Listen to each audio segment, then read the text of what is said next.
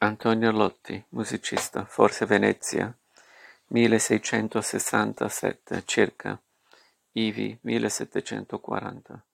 Figlio di Matteo, maestro alla corte di Hannover, fu allievo di Legrenzi. Dal 1687 in poi fu attivo quasi sempre a Venezia e in San Marco, dapprima quale cantore, poi dal 1692 organista e infine dal 1736 maestro di cappella, acclamato in patria e fuori come operista.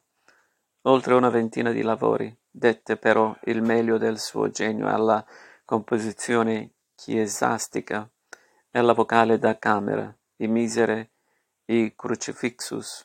Alcuni madrigali e duetti sono ancora oggi eseguiti per il loro lirico fervore.